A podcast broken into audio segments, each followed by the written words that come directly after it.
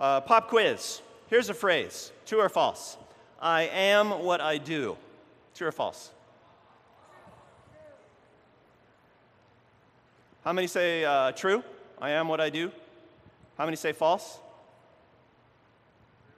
How many of you are conscientious objectors? Just not going to participate in this foul campaign. Yeah. Um, I think it depends how you think about it. Uh, but I will say this, and then maybe by the end of the sermon it will make sense to you. I will gladly change who I am in order to do what I should do. I'll gladly change who I am in order to do uh, what I should do in life. We're in the middle of a sermon series out of 1 Corinthians, which is a letter that this famous apostle Paul wrote to a young church in the city of Corinth. It is a letter about uh, how to live out faith day to day. Uh, Paul has planted a church. He has converted a bunch of Corinthians to faith in Jesus, and they are trying to follow uh, Jesus in their daily lives. But it's complicated. You know, it's one thing to believe in God, and it's another thing to really shape your life according to God and following Jesus in the world. There are practical questions and situations, so it's a very practical letter.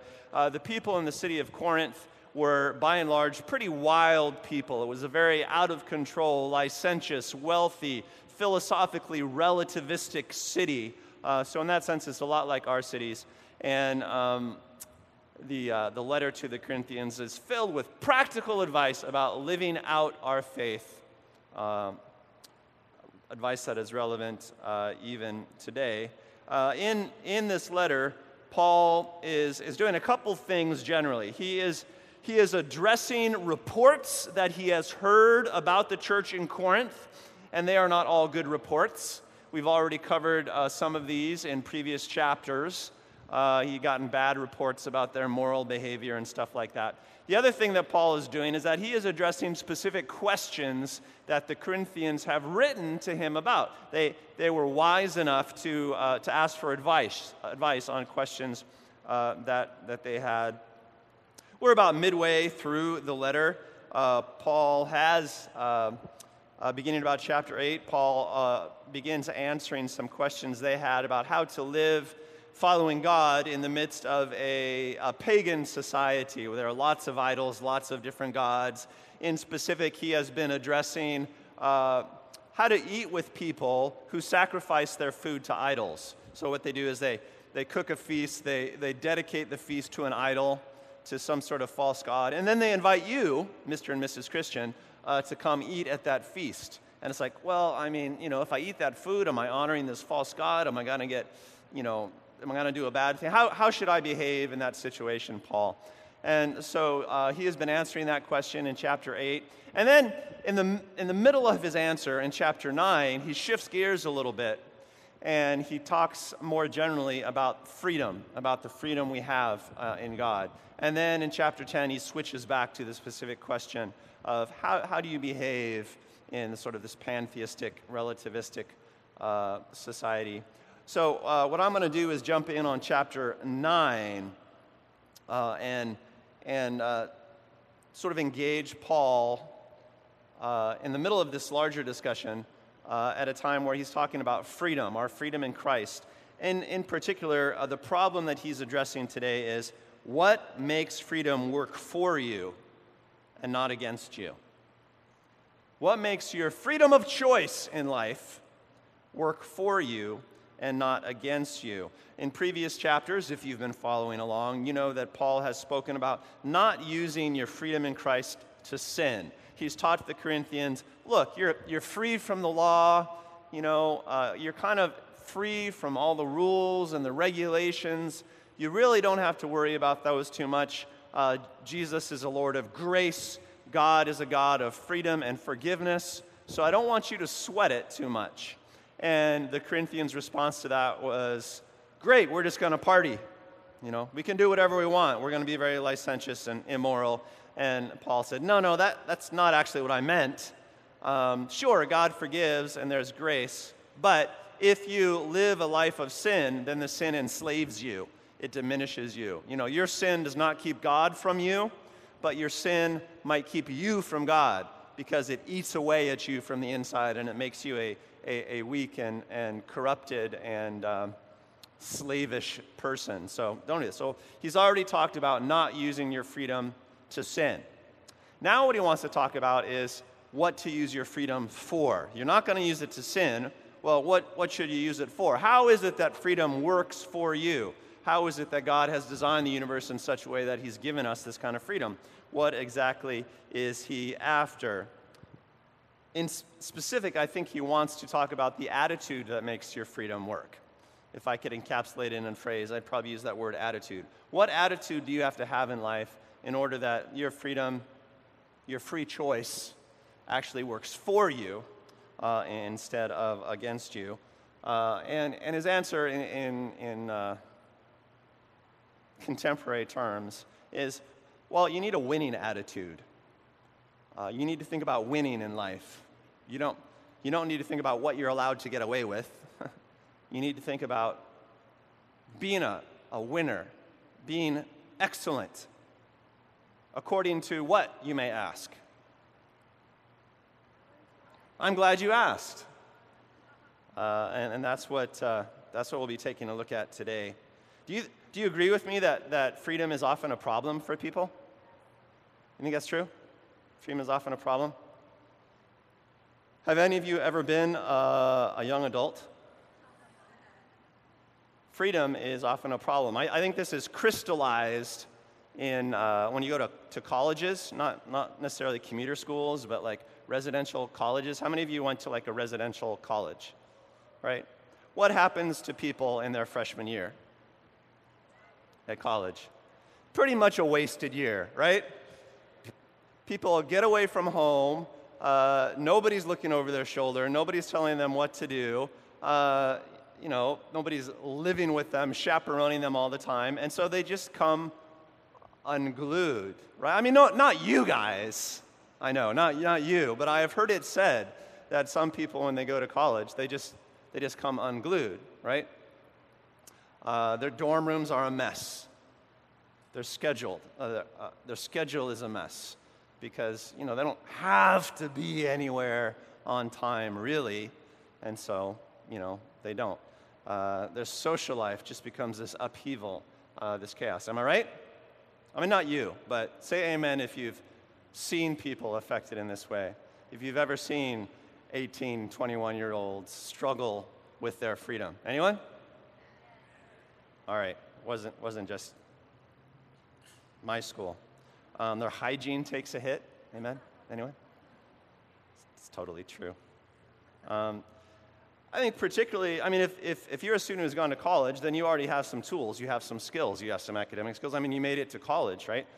Um, that's not the challenge uh, for most 18, 19 year olds. The challenge is they don't have the skills, the tools to really manage their freedom, to make their freedom work for you. And so you have to learn this whole second set of life skills. You have to adjust your attitude a little bit. Instead of worrying about what you have to do, you need to grow up. You need to decide what, what you're going to do. You need to be proactive about what your life is about, what you want to achieve. That's part of, of growing up. Freedom should help us discover who we are and what we should be about in life. That's kind of the role. Freedom should help us discover who we are and what we are to be about in life. Well, Paul has preached freedom, uh, the freedom of grace to the Corinthians, as we have discussed. God is generous, God is forgiving, etc. And, and now, you know, he's basically asking, what are you going to do with it? Do you know what it's for? Do you know how to use this to mature, to get even more free in life? Are you going to use your freedom in an attitude of, of license, for licentiousness? Are you just going to let your dorm room go to pot, so to speak, literally and metaphorically? Um, or are you just going to let your schedule fall apart? Are you just going to careen through life randomly? Or, or are you going to uh, have an attitude of purpose. That's really the dividing line in, in his mind. It's, by and large, I think, easier to define what we should not do with our freedom than it is to define what we should do with our freedom. Uh, because what you should do with the freedom that God gives you uh, might be a little bit different than what I should do. It's hard to give really specific answers. Paul is not defining a law about what you ought to do in life, he's defining an attitude of how you should live life because you are free creatures, because you actually get to make choices. Nobody's looking over your shoulder. There are no rules and regulations about how you must do everything in a given day you get to choose. So, what attitude are you going to adopt as you go through life making your choices? So, today's passage is about how to use freedom for excellence in your life. And the key verse, just to tip my hand, uh, comes toward the end. There's rather a longest passage on the back of your program. Um, the key verse, I think, uh, comes around 23, 24, if you're following along in, in your Bibles. Do you not know that in a race all the runners run, but only one gets the prize? Run in such a way as to get the prize. Paul's saying to the Corinthians, live life to win. You want to live life to win. So I've entitled the sermon Living to Win, which I think is a great title. Uh, Living to Win is the sort of title that you find on all the books in the Christian bookstores, right? Living to Win, uh, Jesus' 10 Steps to Success. And I usually don't title my sermons like that, but I think, I think this could be a, this could be a good one, Living, living to Win. Uh, it's not very often that I fit a mold, so I'm trying to celebrate. Living to Win your best life now. No, I didn't say that. Sorry. Yeah. Okay, so let's read through here. Uh, 1 Corinthians, we're going to read excerpts from 1 Corinthians 9 and then just a little bit from 1 Corinthians 10. You're looking at me funny. Sorry. Today is our 23rd anniversary. I'm sorry. I'm married to win. And uh, Sonia's living to survive for 23 years of marriage. Uh, we don't know how we're going to celebrate today, but we'll do something, right? Let's take a nap. That's what it's like after you're married for 23 years. Let's take a nap. Whee. All right, 1 Corinthians 9, excerpts, uh, and then a little bit from, uh, from chapter 10. Um, so, just a, a, little bit of background. Uh, when Paul uh, shifts gears and he begins to talk about freedom, he's, a, he's addressing an issue that has come up in his relationship with the Corinthians. And that issue is uh, is Paul a respectable apostle or not? Because there are other apostles passing through Corinth now, and frankly, they look more impressive. Uh, they dress the part of Christian leader in a way that Paul does not dress the part. And, and so people are tempted to despise Paul, even though Paul's ministry has been very fruitful in Corinth. And, and this, is, this is kind of Paul's occasion for jumping into his discourse on how to use freedom. Am I not free? He says. Am I not an apostle? And you can imagine people in the Corinthian church being like, well, I mean, is he? We have discussed this, so I'm, I'm not sure. Have I not seen Jesus our Lord? And you know he has, if you read, you know, like Acts chapter 9, Paul got converted not by a human, but by Jesus appearing in the sky and blinding him. It was a very supernatural encounter. Have I not seen Jesus our Lord? Um, are you not the result of my work in the Lord? Even though I may not be an apostle to others, surely I am to you. Surely I've blessed your life, and you should see me as some sort of leader, some sort of minister. For you are the seal of my apostleship in the Lord. He's saying something there. Uh, a man is proven by his fruit. You know, what, what have I produced? It's not how I look that counts. It's what I produce in life that counts. And, and Paul is saying to them, in one way, shape, or form, I've produced you. So, isn't that good? Uh, this is my defense to those who sit in judgment on me. Don't we have the right to food and drink? Don't we have the right to take a believing wife along with us, as do the other apostles and the Lord's bro- brothers and Cephas, Peter? Uh, or is it only I and Barnabas who lack the right to, uh, to not work for a living?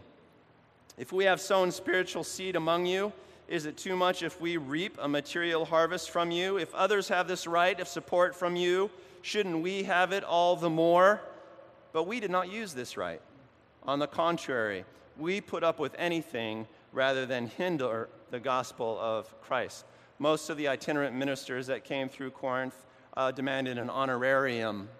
I didn't demand it, but you know, they sort of maybe hinted, I don't know, that they receive some support from the Corinthian church. I'm an apostle. While I'm here teaching you, you should support me uh, and my wife and my family. And of course, we know Paul was unmarried. And Paul and Barnabas worked to support themselves. They made tents. They, you know, they worked part time on the side in order to support their ministry. Uh, but he says, uh, We put up with anything rather than hinder the gospel of Christ. He continues, Though I am free and belong to no one, I have made myself a slave to everyone, to win as many as possible. To the Jews, I became like a Jew to win the Jews. To those under the law, I became like one under the law, though I myself am not under the law, so as to win those under the law. To those uh, not having the law, I became, I became like one not having the law, though I am not free from God's law, but I'm under Christ's law, so as to win those not having the law. To the weak, I became weak to win the weak. I have become all things to all people, so that by all possible means I might save some. I do this all for the sake of the gospel, that I may share in its blessings. Do you not know that in a race all the runners run, but only one gets the prize? Run in such a way as to get the prize. Play to win in life. Everyone who competes in the games goes into strict training. And they do that to get a crown that won't last. But we do it to get a crown that will last forever. How much higher the stakes in the game that we're playing, is what he's saying. Therefore, I do not run like somebody running aimlessly. I do not fight like a boxer beating the air. No, I strike my blow. I strike a blow to my body and make it my slave, so that after I have preached to others, I myself will not be disqualified for the top prize. I'm doing everything I can to win, Paul is saying. And then picking up just a few verses in chapter uh, 10. For I do not want you to be ignorant of the fact, brothers and sisters, that our ancestors were all under the cloud and they all passed through the sea. He's talking about the exodus of the Israelites out of Egypt now. They were all baptized into Moses in the cloud and in the sea. They all ate the same spiritual food, the manna, and drank the same spiritual drink, the water from the rock. For they drank from the spiritual rock that accompanied them, and that rock was Christ. Even back then, it was Christ active in their lives. God was pleased, was not pleased with most of them. Their bodies were scattered in the wilderness. You know, what he's saying is the ancient Israelites experienced the famous miracles of God coming out of Egypt. They got fed supernaturally. They saw his presence in a cloud. They, they got their water supernaturally. And what did they do? Well, think about what they did, because whatever it was, it ended up causing God to force them to walk around aimlessly in the wilderness for 40 years until they died. So, what are they missing? End passage. That's the question that Paul ends with just a rather a sweeping passage, a great one, sort of a, a famous one. There are a lot of verses, a lot of memory verses come out of 1 Corinthians 9. Some of you probably know that. All things to all people. That's a famous verse that comes out of there. What's Paul talking about uh, with those verses? Uh, let's go back to the beginning and just sort of run through it. Um, you notice the subtext as Paul opens the chapter uh, with verses 1 through 6. He has been criticized. People have been disdaining Paul because he doesn't look professional. You know, he, he doesn't look like a good, you know, double breasted, ordained, seminary trained minister. Uh, he looks rather meager.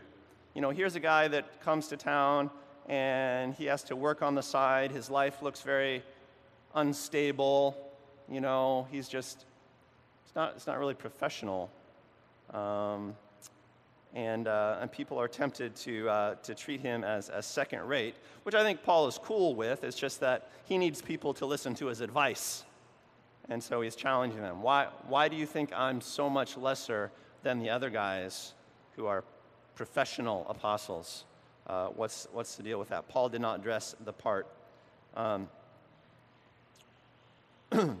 Paul had this problem in the church in general, uh, just to sort of share the history with you a lot of the super apostles in, in Jerusalem, uh, you know, the, the guys who are part of Jesus' original bunch, James, uh, Peter sometimes, they treated Paul with some disdain. You know, little, some dirty laundry from the early church. A lot of people disliked Paul. Peter said famously at one time, uh, the guy is so overeducated, I think he might be crazy. Um, there was a famous feud between James, the, the, the half brother of Jesus, Mary's son, James. Uh, um, he, was, he was very Jewish. He was very sort of into the law, into strictures. And so there's some indication that, that they butted heads from time to time. Uh, we know from reading the history of Acts that when Paul got done with his final missionary journey and, and wandered back to Jerusalem, finally, a lot of the Jewish Christians, a lot of the people in the Jerusalem church, hated him and wanted to, I mean, literally see him killed. And that whole thing sort of ended up, uh, directly or indirectly, getting Paul thrown into prison, uh, where he would languish away. Paul was finally uh, killed uh, in, the, in the persecutions done by the famous Emperor Nero. He got beheaded about the same time Peter did. Um, so he was never really embraced I mean, sometimes he was, but very often he wasn't. He always lived in this tension. Uh, he didn't help himself by taking the gospel to the Gentiles, uh, which a lot of the Jewish Christians thought was a no no, because Gentiles were dirty and unclean. Paul, Paul was a gutter minister in, in, in, the early days. He was, he was that guy that sort of existed, uh, ministered outside the walls of the pretty, the pretty church, if there was such a thing in those days. All of the Christians were fairly ragged, but Paul especially so. Um, anyway, so that's, that's the context. And I think the Corinthians have absorbed some of the rumors, right? The other uh, missionaries, the other apostles have, have come through and said, Oh, wow, there's a church in Corinth. Who's, who's been leading you guys? Paul. Oh, him, yeah. Um, look, let's do some Bible study. Let me, let me sort of let me, let me clean you up a little bit because, you know, Paul, I mean, he's nice, but Kind of, kind of like that. Uh, that. That was the situation. And Paul's point here is look, if I wanted to insist on the trappings of my rank, you know, if, if I wanted to be all that, um, sure, I could be. Do I not have that right? Just because I've chosen not to play life in that fashion, just because I've chosen not to embrace status, does that really make me an inferior person or my message an inferior uh, message? Um, and he uses that controversy to begin to introduce some principles that have to do with living to win, running the race so you might win. Uh, he says, This is the reason I don't look so glorious. This is the reason uh, you know, I, I don't have the status and the gilded trappings of a super apostle. This is why I'm just a working guy. Uh, number one, uh, the mission is my goal. I do what is necessary to preach the gospel and share in its blessings, is how he puts it. So, number one tip from the passage living to win. Is there a slide coming up here? Wait, there it is. Uh, the mission is good? No, the mission is the goal. Mission is the goal. Observation number one EJ, who prepared the slides, could not read my handwriting. Wait, wait, wait. Ah. Mission is mission. The mission is good. True, true. Fair point, EJ.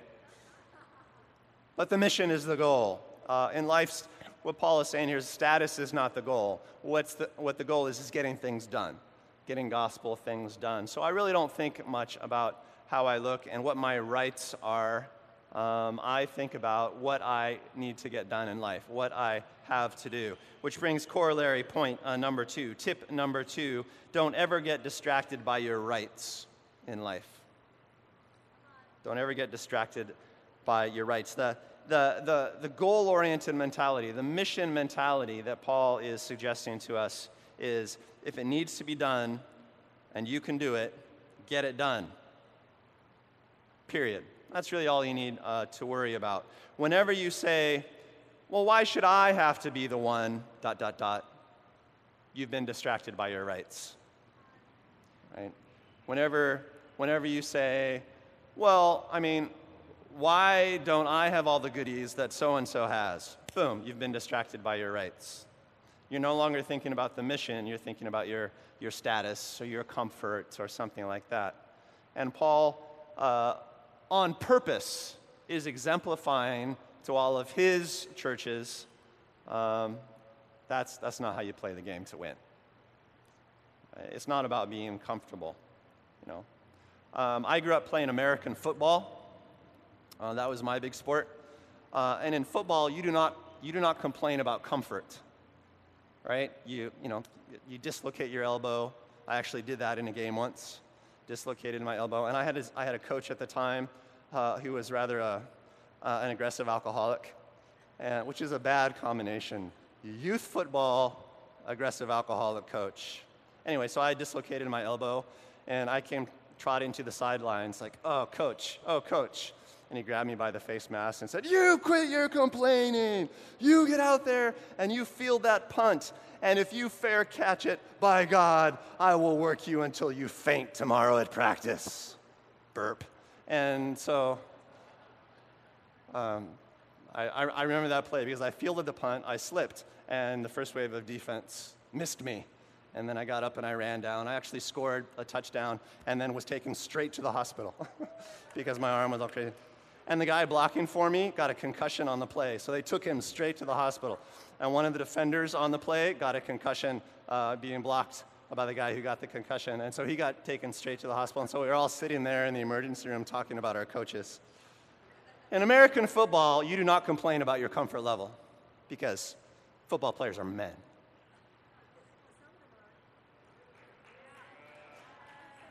And then I watch this other football this soccer that's been on the TV so often. Right? Those soccer players get nudged, and what do they do? Ah! They flop, they fall down, they bite each other when they're on the ground. What is this? Have you been following this game? Is it really going to take root in America? Land of men? Send your letters to TJ, my assistant a pastor. Not to me. But just completely different mentality, right? Um, I'm joking just because it's World Cup season. Um, but as soon as, as soon as you play for comfort, right, as, as soon as you play with a complaining spirit or something like that, you get taken out of the game of life. And that's really, um, that's really the point uh, that, that Paul is making here don't ever get distracted uh, by your rights. Don't ever say, well, why should I have to? Or why don't I get to? As soon as you do, um, you're, uh, you're off your game. Uh, one of the proverbs we use around here in ministry is leaders never get offended. You're not allowed to get offended um, if you want to take care of people or lead people in the kingdom of God. Because as soon as you get offended, by definition, you're being selfish. You're emphasizing your own rights vis a vis somebody else's. So uh, we can sort of measure how you're doing in this regard uh, by just asking you, well, how often do you find yourself getting offended in life? How often do you find yourself feeling disgruntled? And, and that will give you uh, your answer. Are you living for the mission? Are you keeping your head down going forward? Um, or are you constantly worried about your place uh, and, and uh, your rights? Another question I think is useful, um, I've asked myself in life on occasion when thinking about the purposes of my life, the missions of my life, things that I get involved in. I ask myself, would I do it for free? Would I do it for free? Would I do this without any reward? I'm not just talking about, you know, a salary. I'm just saying, would I do this if there were no recognition, you know, no applause, no payment uh, of any kind? And that's a good check. You know, I, th- I feel like I should do it. Would I do it for free? And if I can say yes, then I know that I'm doing it freely. I'm doing it in freedom. I'm using my freedom uh, well. Um, a couple inventory questions. Well, it goes on. Uh, Paul uh, uh six is famous few verses right in the middle. He says, Though I am free and belong to no one, I have made myself a slave to everyone to win as many as possible. To the Jews, I become uh, like a Jew. to the Gentiles, I become like the Gentiles. To the weak, I become weak. Uh, and I do this so that I can save uh, whomever uh, I, can, I can save. What do I want to be in life? Is a question that at one time or another we all ask ourselves. And I think that you should answer that by saying, I want to be whatever I need to be to accomplish my mission. The first question is, well, what should I accomplish? The second question is, you know, what do I need to be to get that done? And that's sort of the proper way to progress through life. Of course, that presumes that you know uh, what you should accomplish. More about that later. Um, it's a different and unique way to think about identity. Who are you? Well, in part, that question is answered by what are you trying to accomplish in life? Um, some fruitful space for reflection uh, in that one. I uh, have on occasion been in situations uh, in which I've learned this lesson in, a practical way. Remember when I, when I sort of left academia, my first job was with a software company, with a startup software company, uh, as many of them are. Um, and uh, when I joined the company, there were like five employees, and you know, we, when we grew slowly, I joined the company to be an engineer because I had some history in writing code, a certain kind of software code. And I got about three months into it, and I realized, you know, we're building good product here, uh, but nobody is buying it, and nobody is buying it because nobody is selling it. And so I went to my boss and I said, I think I should probably be a salesman which is an incredibly difficult thing for me to do because I just don't have that personality. You know, I just, you know, salesmen, good salesmen have that personality. Uh, I don't have that. I'm very introverted, you know, sort of quiet, retiring, uh, not socially aggressive, uh, uncomfortable in almost all social situations. Um, not, not a salesman type person, but no, somebody has to do it. Uh, and so uh, I started trying and figuring out, well, if, if Jordan Sang is going to be a salesman, what kind of salesman can Jordan Sang be? Because I'm not going to be like the other guys, you know. And, and I worked that out, and I finally succeeded at selling a few websites, and I realized, you know, we need more than a salesman. We need a sales approach. We need a marketing uh, of our products. So again, I went to the president of the company. I said, you need to make me the vice president of marketing. That's the title that I need to do the job that I need to do. And he said, sure. You know, we're a startup. You are, boom, vice president of marketing. Uh, great. Uh, made up a business card, and then I started visiting people saying, I am a software executive. I am the vice president uh, of marketing, and you need to listen to what I have to say about how we've positioned our product in the market space. Um, it sort of went on from there. It was a great, I worked there for, for two years, and it was actually, I, I did not like the job at all, and it did not end particularly well. But I learned so much you know, about I want this to succeed. I don't even care about this. This is a hunk of software. Uh, you know, my life is not about selling database backed websites. Um, but what do I need to achieve what, what needs to be achieved in order that all of these people keep their jobs? And you just have to figure out what needs to be done. And then the title you attain flows from the mission that you're on. It was super helpful to me uh, to go through uh, that experience. Sometimes uh, it's harder for me to do that in more general life situations. You ever, mom, dad, you ever wake up one morning and, and feel like, I don't want to be a parent today? You don't have to raise your hand, but I can see I have struck a chord.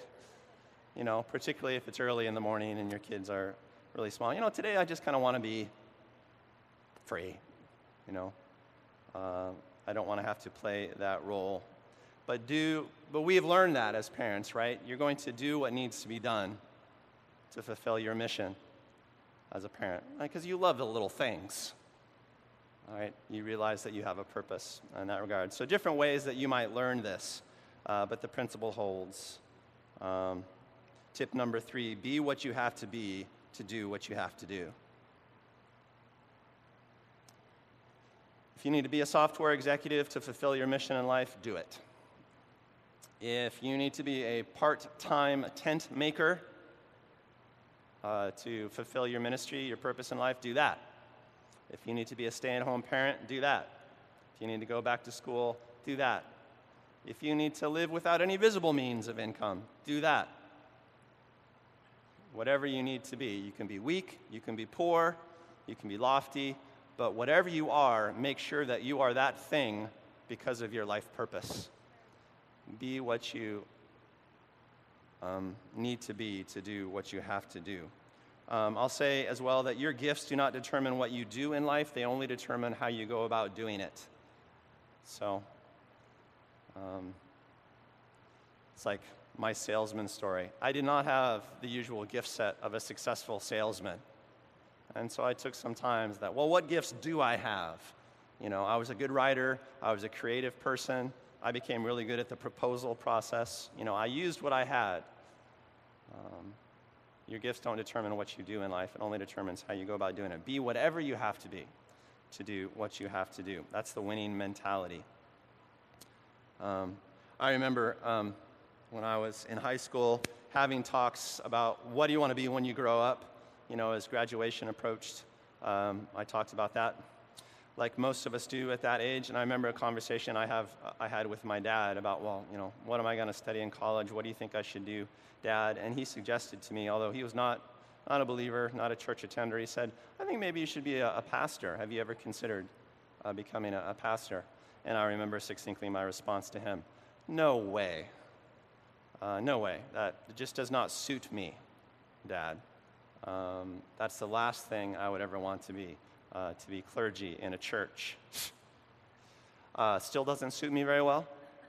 Uh, I did not plan uh, to serve this role in life, to have this capacity, uh, but it, I, I, fell in it because uh, I was trying to accomplish certain things. I was trying to expand the kingdom and to gather community and to build up the people of God, and it just turned out that this was the best slot for me to be in.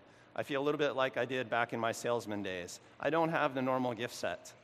But if I have to be a salesman, what gifts do I have to bring to bear? And uh, I feel like I'm kind of doing the same thing. I'm not a normal church pastor, am I?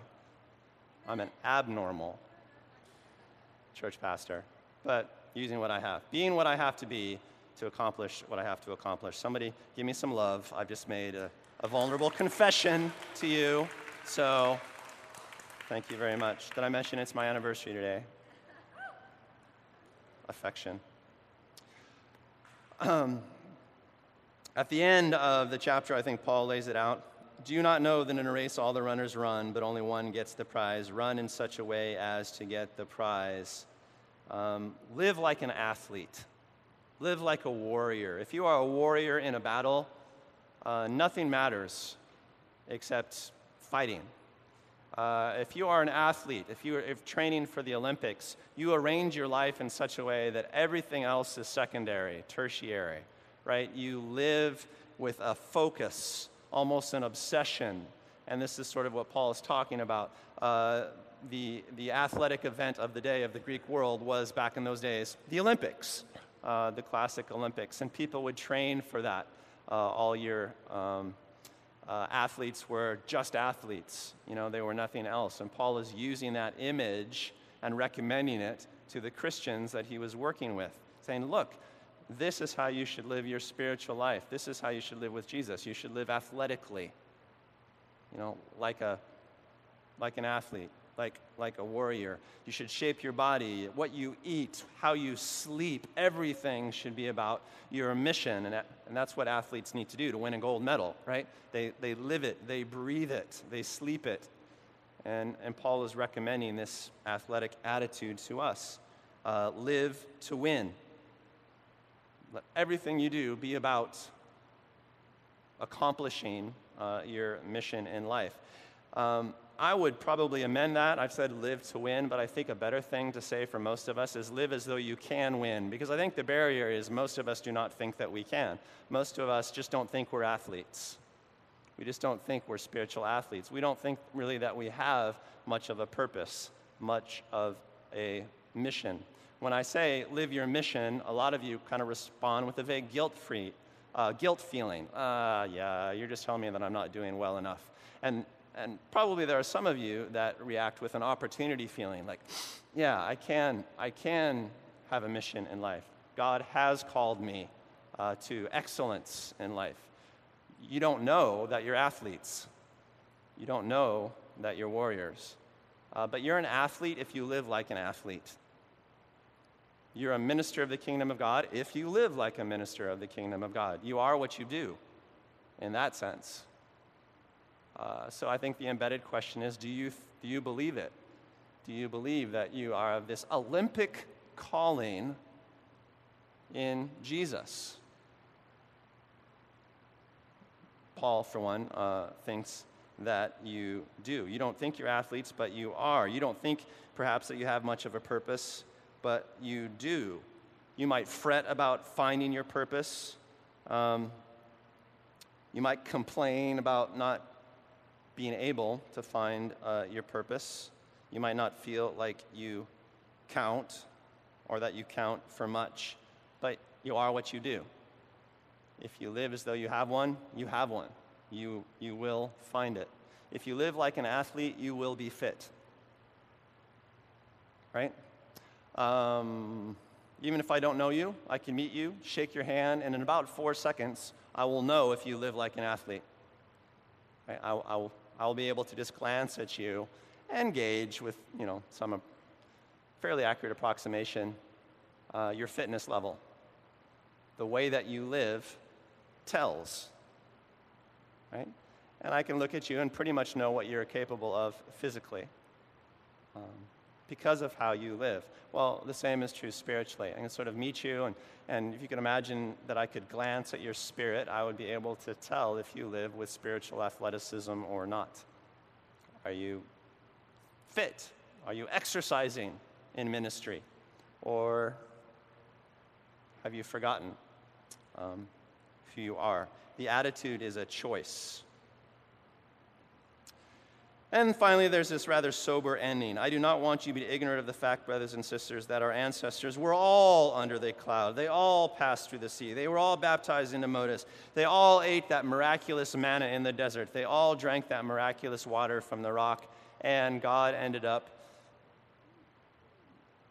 terminating them wandering aimlessly in the desert. Why does Paul go here at the end of this passage? I think what he's saying is look, you could have a miraculous life uh, you could go through baptism. Uh, you could have all of the spiritual experiences that, uh, that God provided to our most famous ancestors in, in, the past, in the past. But if you don't use that properly, you'll just end up wandering around in life. And, and that picture of the Israelites wandering around in the desert, that, that is sort of my iconic picture of purposelessness. You don't want to spend the next 40 years of your life walking in circles, do you? And what Paul's implying here is that if you don't want to be that, if you don't want to walk aimlessly in life, then live to win. Remember that you're, you have a mission and that that's your goal, and you have to pursue that mission athletically. You have to pursue that mission in disregard for your status or what people think about you. You know? And if you don't do that, you will waste your life. You will waste all of the grand things that God has done for you and that God has done for our people. Don't do that. There's a big or else at the end of this.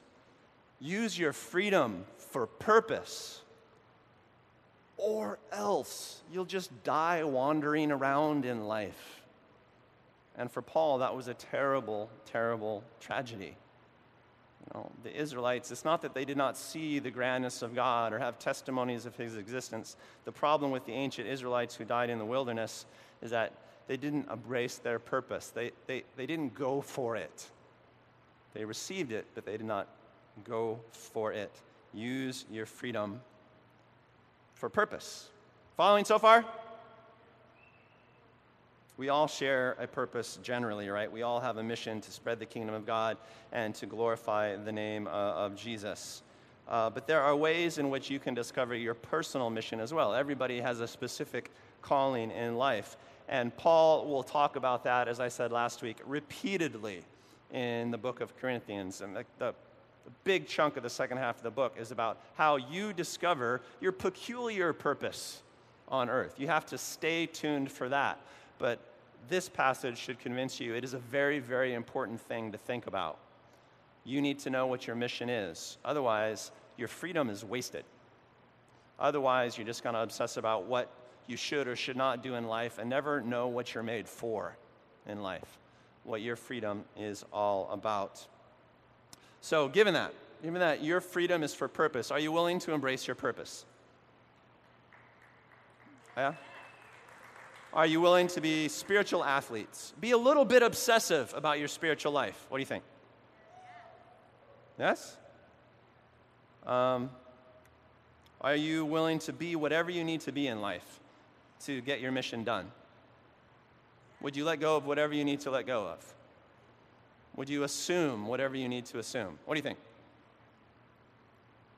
Yeah, well, I'm, I'm asking you here now in church, and so you know what answer to give, but I think those are all great questions for reflection. You know, are you willing to be an athlete uh, of faith, to live with that sort of athletic discipline? I'll just end with this. If you feel like you're missing something in your daily walk of faith, if you're living out your faith day to day, but feel like, yeah, something's, something's missing, I don't know, I feel like there's a chunk that's not there. Feels a little bit empty, a little bit tinny. Uh, if that's you, I would suggest that this is probably the case. You probably don't know what your purpose is.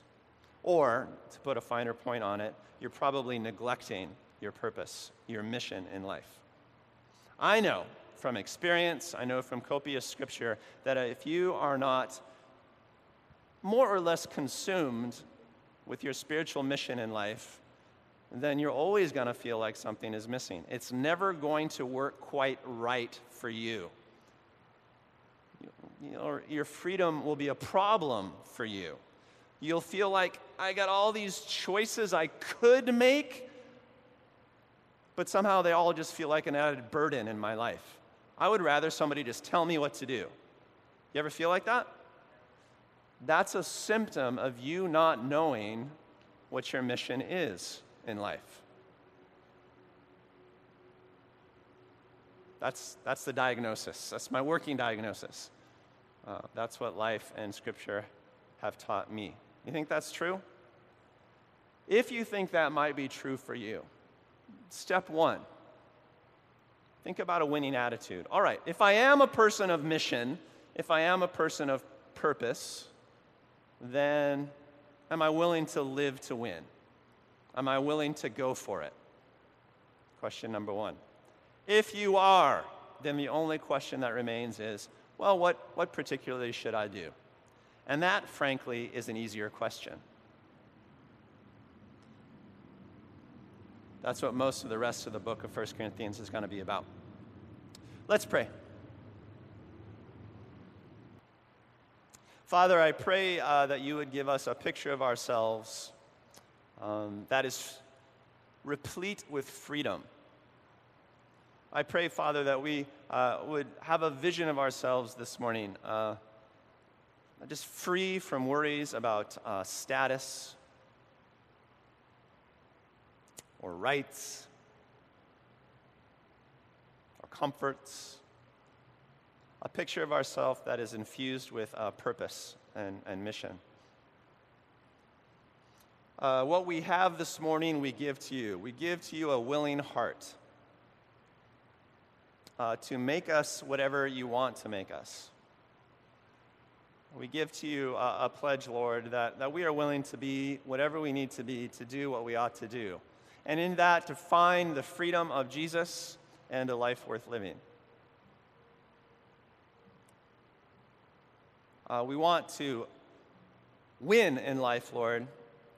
Uh, and so we dedicate ourselves to live um, as one trying to win, running the race hard and wholeheartedly. Uh, we need your help with that, Holy Spirit, so I pray that you would come minister to us this morning. I pray, Lord, that we would feel the gravity, the pull of your calling in our spirits.